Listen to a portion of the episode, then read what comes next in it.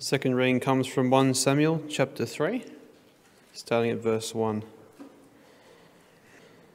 The boy Samuel ministered before the Lord under Eli. In those days, the word of the Lord was rare, there were not many visions. One night, Eli, whose eyes were becoming so weak that he could barely see, was lying down in his usual place. The lamp of God had not yet gone out, and Samuel was lying down in the house of the Lord, where the ark of God was. Then the Lord called Samuel. Samuel answered, Here I am. And he ran to Eli and said, Here I am, you called me. But Eli said, I did not call you. Go back and lie down. So he went and lay down. Again the Lord called Samuel, Samuel.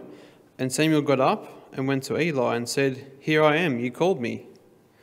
My son, Eli said, I did not call. Go back and lie down. Now Samuel did not yet know the Lord. The word of the Lord had not yet been revealed to him. A third time the Lord called, Samuel. And Samuel got up and went to Eli and said, Here I am, you called me. Then Eli realized that the Lord was calling the boy. So Eli told Samuel, Go and lie down, and if he calls you, say, Speak, Lord, for your servant is listening. So Samuel went and lay down in his place. The Lord came and stood there, calling as at the other times, Samuel, Samuel. Then Samuel said, Speak, for your servant is listening. And the Lord said to Samuel, See, I am about to do something in Israel that will make the ears of everyone who hears about it tingle. At that time I will carry out against Eli everything I have spoken against his family, from beginning to end. For I told him that I would judge his family forever because of the sin he knew about. His sons blasphemed the Lord God, and he failed to restrain them. Therefore I swore to the house of Eli, the guilt of Eli's house will never be atoned for by sacrifice or offering. Samuel lay down until morning, and then opened the doors of the house of the Lord. He was afraid to tell Eli the vision, but Eli called him and said, Samuel, my son. Samuel answered, Here I am. What was it he said to you? Eli asked. Do not hide it from me. May God deal with you, be it ever so severely, if you hide from me anything he told you. So Samuel told him everything, hiding nothing from him. Then Eli said, He is the Lord, let him do what is good in his eyes. The Lord was with Samuel as he grew up, and he let none of Samuel's words fall to the ground. And all Israel from Dan to Beersheba recognized that Samuel was attested as a prophet of the Lord the Lord continued to appear at Shiloh, and there he revealed himself to Samuel through his word. And Samuel's word came to all Israel. Thanks, Al. Well, it's great to see you all here today, all smiling and refreshed after the, the rain we had. And it's great to open God's Word, isn't it? And we'll be talking about that in a bit more detail. Now, this particular passage is fairly familiar to people, isn't it? Um, we know about uh, Eli getting woken up uh, several times during the night by his, uh, by his protege, you know, his uh, apprentice, uh, Samuel, uh, who hears people calling out to him in the middle of the night. Anybody else hear people calling out to them in the middle of the night? Sometimes in a dream or whatever. Yeah, fairly familiar. What I'm going to concentrate on, though, today is looking at the Word of God and how it fits into this passage, how it fits into the Old Testament, how it fits into the New Testament, how it fits into today as, as we uh, live in the 21st century. So I'm actually going to take a snippet out of it, make reference to Samuel, uh, but then talk more broadly about the, the power and the, and the purpose of the Word of God. So before we do that, let me pray. Heavenly Father, we pray that your Holy Spirit will be amongst us now as we open your word, as we read the words before us, as you speak with, to us through your Holy Spirit. May we learn, uh, may we be confronted, and may we change our behaviour to become more like Jesus in accordance with your word.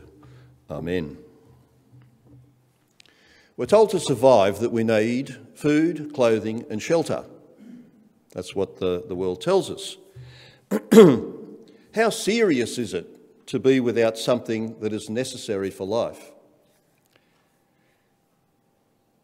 Within two years of the First Fleet coming to uh, set up the colony at Sydney Cove in January 1788, the colonists at Port Jackson faced their harshest uh, conditions yet. Early attempts in agriculture produced little. Hunting, fishing, and gathering supplemented what they brought with them from, uh, from England, but starvation was a real possibility. Obviously, they didn't have Bob Pickworth as a fisherman at the time.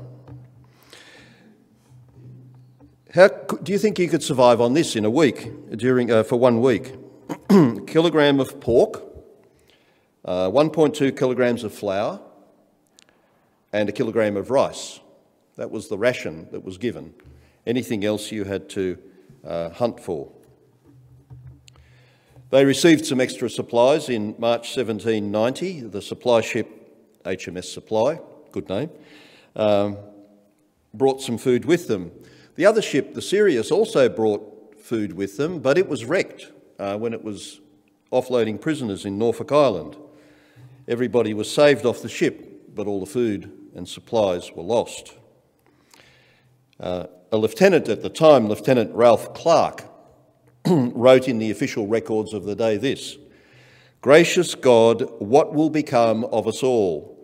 The whole of our provisions in the ship now a wreck before us. I hope in God that we are able to save some, if not all.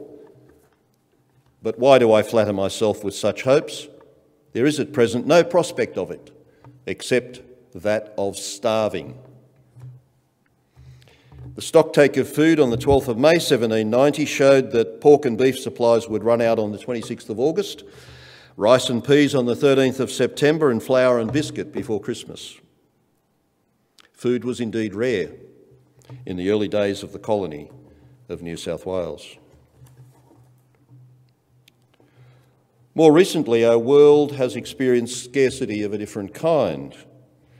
This scarcity manifested itself in ways that we could have never imagined at the beginning of 2020. We saw the emptying of supermarket shelves, fights amongst normally law abiding people over milk, bread, pasta, flour, disinfectant, tissues, paper towel, and toilet paper. Thanks, Dave. Toilet paper. and all this was triggered by the prospect of being locked down for extended periods of time. We all face disconnections from our family, from our workplace. We knew people who lost their businesses, lost income, lost jobs. Entire industry sectors were closed down. Aeroplanes stood idle on the runways.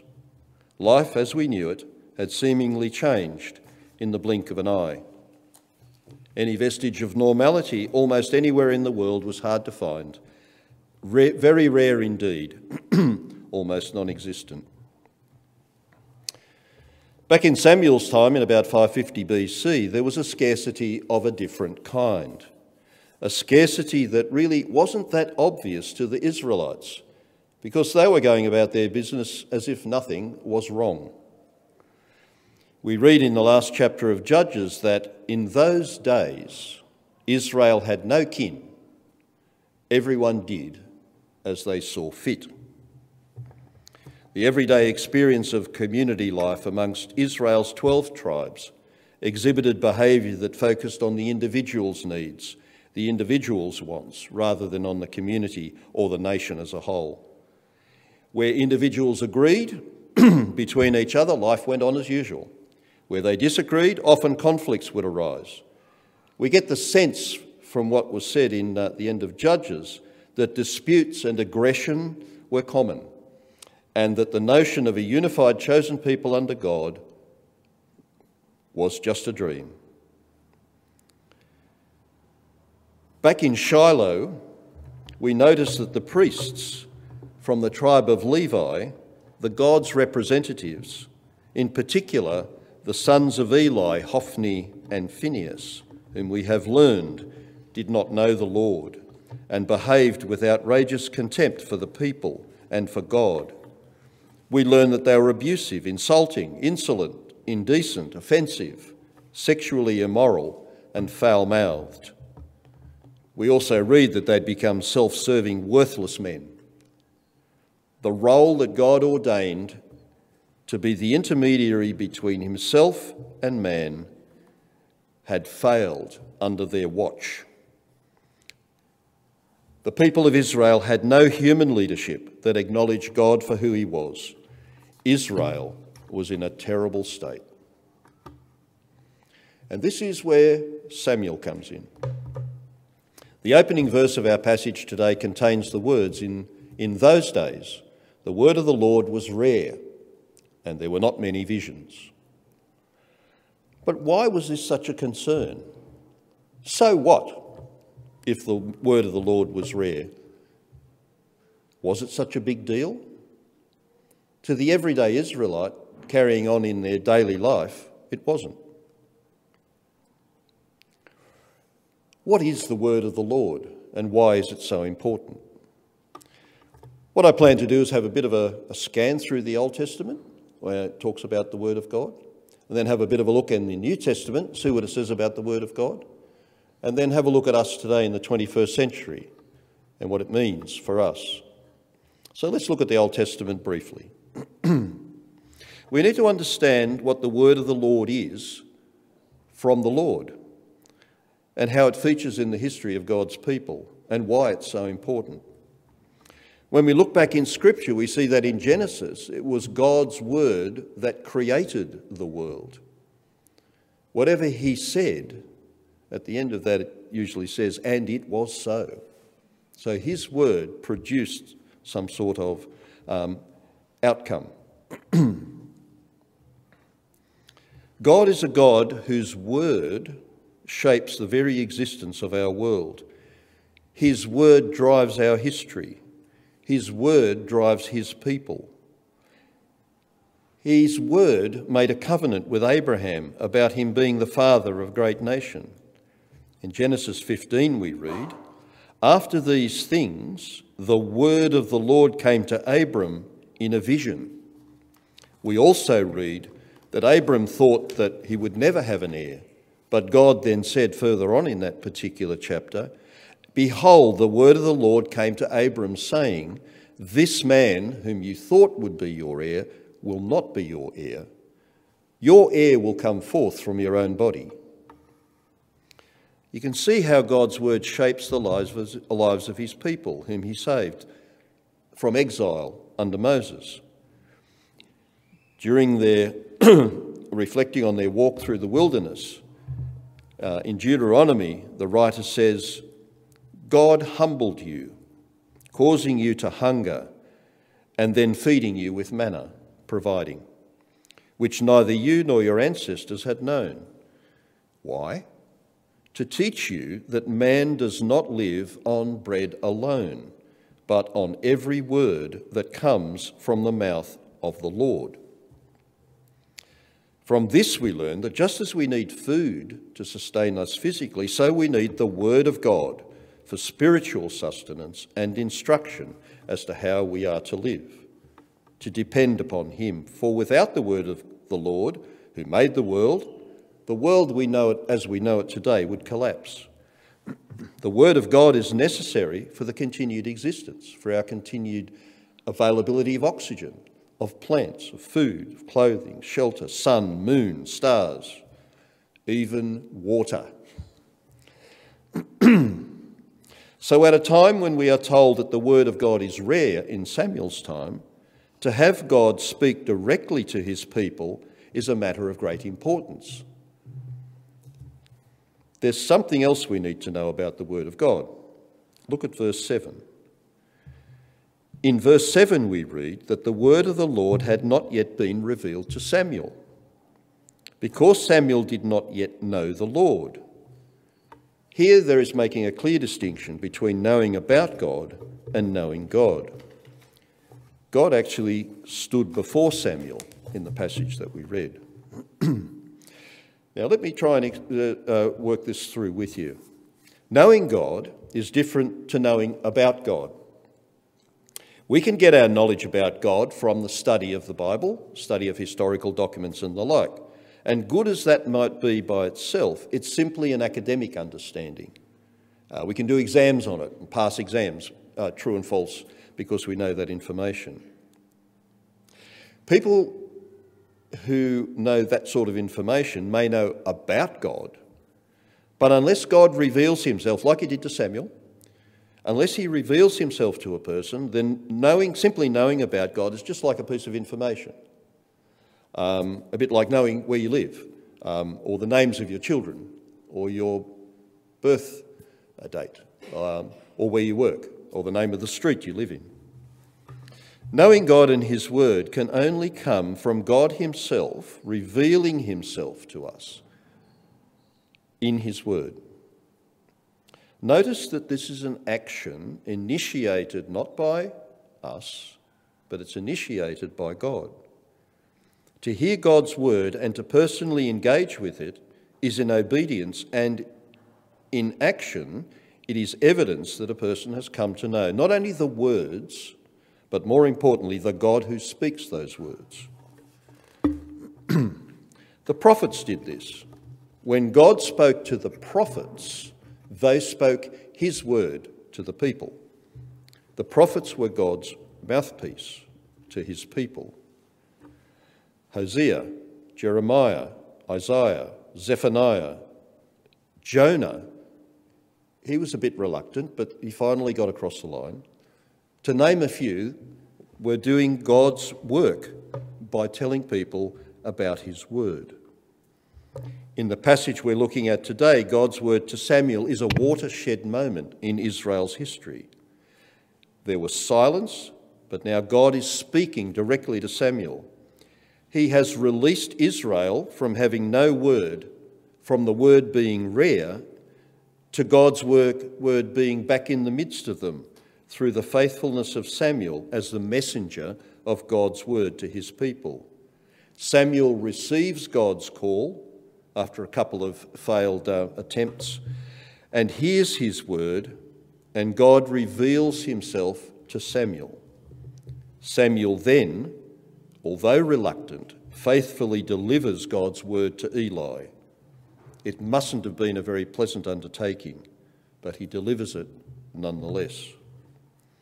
The prophetic word delivered by Samuel, uh, sorry, to Samuel by God concerns the behaviour of Eli and of his two sons. And we know uh, from our reading that eventually they are killed on the same day, his two sons, and Eli dies soon afterwards. Whenever God delivers a word from himself to the world, to his people, to an individual, it may not be what we want to hear, but a word that we need to hear and it isn't always pleasant. In the midst of this damning prophecy, though, Samuel was obedient to God. so God's word is again, once again, being heard in Israel.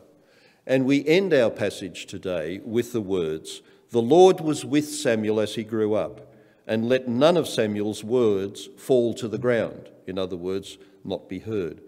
And all Israel from Dan to Beersheba recognized that Samuel was attested as a prophet of the Lord. The Lord continued to appear at Shiloh, and there he revealed himself to Samuel through his word. The silence, the rarity of God's word had ended. Moving on to the New Testament. the phrase the word of the Lord takes on an expanded meaning within the New Testament. In Luke 22, we read, The Lord turned and looked at Peter, and Peter remembered the word of the Lord, that is, the word that Jesus had spoken to him, how he had told him, Before a rooster crows today, you will deny me three times. And he went out and wept bitterly. Peter remembered Jesus' comment to him that he would deny him three times. And in this instance, the phrase the word of God refers to the words of Jesus himself. Can you see what's happening here? The Bible not only contains the word of the Lord, it is the word of the Lord, and Jesus is the word of the Lord. He is the word. As far as Scripture is concerned, in, uh, in 2 Timothy, Paul tells us that all Scripture is, is God breathed. It's useful for teaching, it's useful for rebuking, correcting, and training in righteousness, so that the servant of God, God's people, may be thoroughly equipped for every good work. In 2 Peter, we read, Above all, you must understand that no prophecy of Scripture came about by the prophet's own interpretation of things. So they didn't just dream it up. For prophecy never had its origin in the human will, but prophets, through, though human, spoke from God as they were carried along by the Holy Spirit. In 1 Peter, there's an explicit statement that reveals the word of the Lord also refers to our scriptures, what we have in our Bibles. For you have been born again, not of perishable seed, but of imperishable, through the living and enduring word of God. For all people are like grass, and all their glory is like the flowers of the field. The grass withers, the flowers fall, but the word of the Lord endures forever. This means that the word of the Lord is oral in the way that God speaks to his people, written in the way that has been written down for us, and also embodied in the person of Jesus. For in John 1 1 we read, In the beginning was the Word, and the Word was with God, and the Word was God. He was with God in the beginning. Through him, that is Jesus, all things were made. Without him, nothing was made that's been made. And further on in, in, uh, in that particular chapter, it says, The Word became flesh and made his dwelling among us. We have seen his glory, the glory of the one and only Son, who came from the Father, full of grace and truth. The Word became flesh. God and the sorry, the Word of God as a, as a, as a phrase now takes on another dimension, a living dimension. Before we focused on spoken and written, and now we're focusing on his written word in his incarnate Son. Incarnate means in human form. So the authority of the word of the Lord has been vested in Jesus. Matthew 28 tells us that Jesus came to them and said, All authority in heaven and on earth has been given to me. To know the word of the Lord is to know Jesus, and to know Jesus is to know the word of the Lord. They're one and the same. The Old Testament, the New Testament, what about today? well, as Christians in the 21st century, and indeed all people in the 21st century, our situation is different to that of Israel. In today's world, we have unparalleled access to words. Only have to prompt one of the many search engines on our devices, and in the blink of an eye, depending on our uh, bandwidth, we have access to word definitions. We have access to words in context, words um, in, in, uh, in paragraphs, in phrases. We have access to the origin of words. We have uh, access to the historical development of words. We've got more access now than, than, we, than we know what to do with. So, is the Word of God any different today? Can we access it in the same way? Is the Word of God rare? Or is God's Word now online for everyone? Well, in some respects, we do have good access to the Bible. Many of us use Bible apps. I noticed Alex uh, used his, his phone to read from. Uh, well, call me old fashioned, but I still prefer the feel and touch and the texture of, of, of paper. Um, even though I'm having difficulty and I have to, uh, it's a bit of a challenge for my eyesight sometimes, so, and I'm sure I'm not alone. so, access to God's Word is readily available. But the Word of God isn't taken seriously by everyone, is it? Even though it's available. Um, it's not just the written stuff. Because unless we have God's revelation of Himself to us, the written stuff is meaningless in a sense, basically information. We need to have God's intervention in helping us to understand what it all means. While we're in a different time to Samuel, the process is still the same. Now, coming out of that, I want you to remember or take note of three things. Firstly, we're no longer in a place where God's word is rare. In the past, Hebrews tells us, in the past, God spoke to our ancestors through the prophets at many times and in various ways. But in these last days, He's spoken to us by His Son whom he appointed heir of all things. And through him, he also made the universe, by the way. The Son is the radiance of God's glory and the exact representation of his being, sustaining all things by his powerful word. After he had provided purification for sins, he sat down at the right hand of the majesty in heaven. So, whilst we're not like the Israelites in Samuel's time, whilst we're not living in a world where God is silent, his powerful word, his Son, is alive and moving among us. He, with the Holy Spirit, brings life and meaning to our lives. He gives us insight into God's plan for mankind. He helps us to understand what Scripture is all about. He reveals God through His Word to us and to all of mankind. Jesus died for us to give us the opportunity, the gateway, if you like, to understand God's will for us. That's the first truth. Second truth is that we need to, in, in knowing God, we need to have God revealing himself to us. Matthew 11, 27 says this All things have been committed to me by my Father. No one knows the Son except the Father, and no one knows the Father except the Son, and those to whom the Son chooses to reveal him. So, unless Jesus reveals the Father to us, we're still in the dark.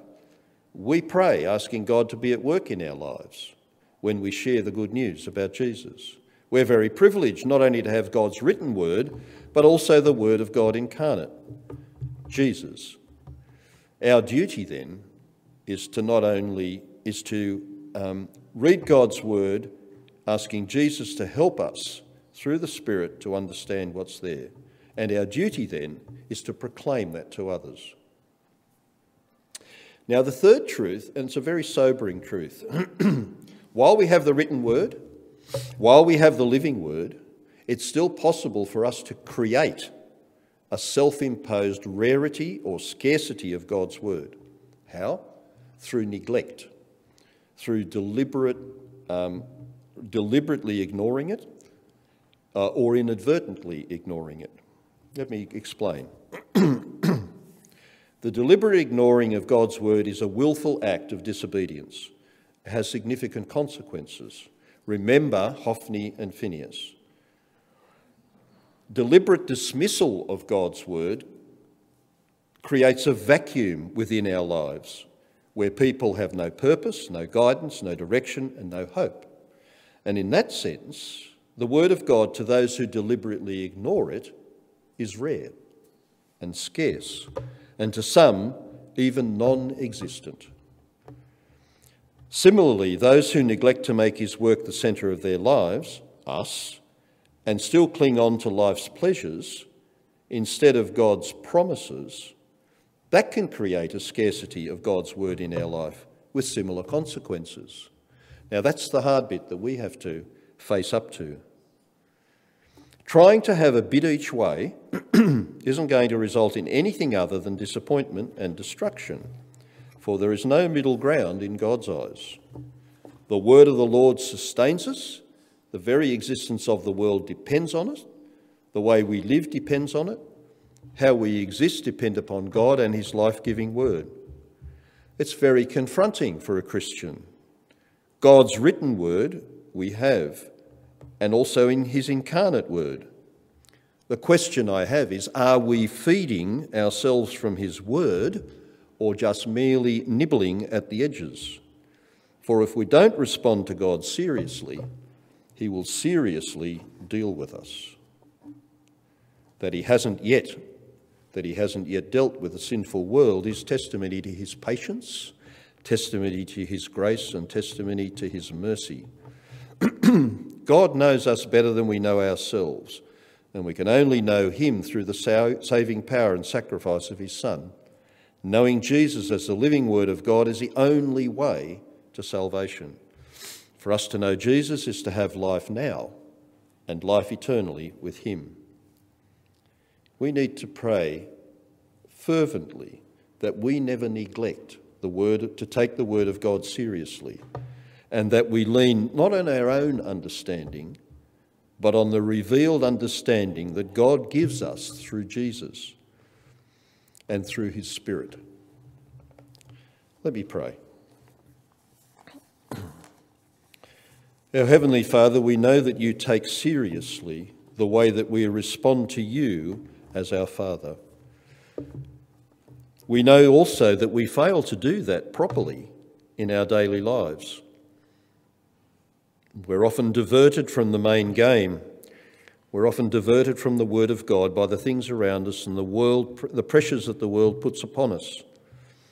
We hide behind uh, friendships, we hide behind um, community standards sometimes. Help us, Father, to be open about our faith in you. Help us to take your word seriously. Help us to look to Jesus and the Spirit to understand your, your word more fully. And that in understanding, help us to apply it in our daily lives so that we may become more like Jesus and more like the word that you spoke. We ask this in Jesus' name.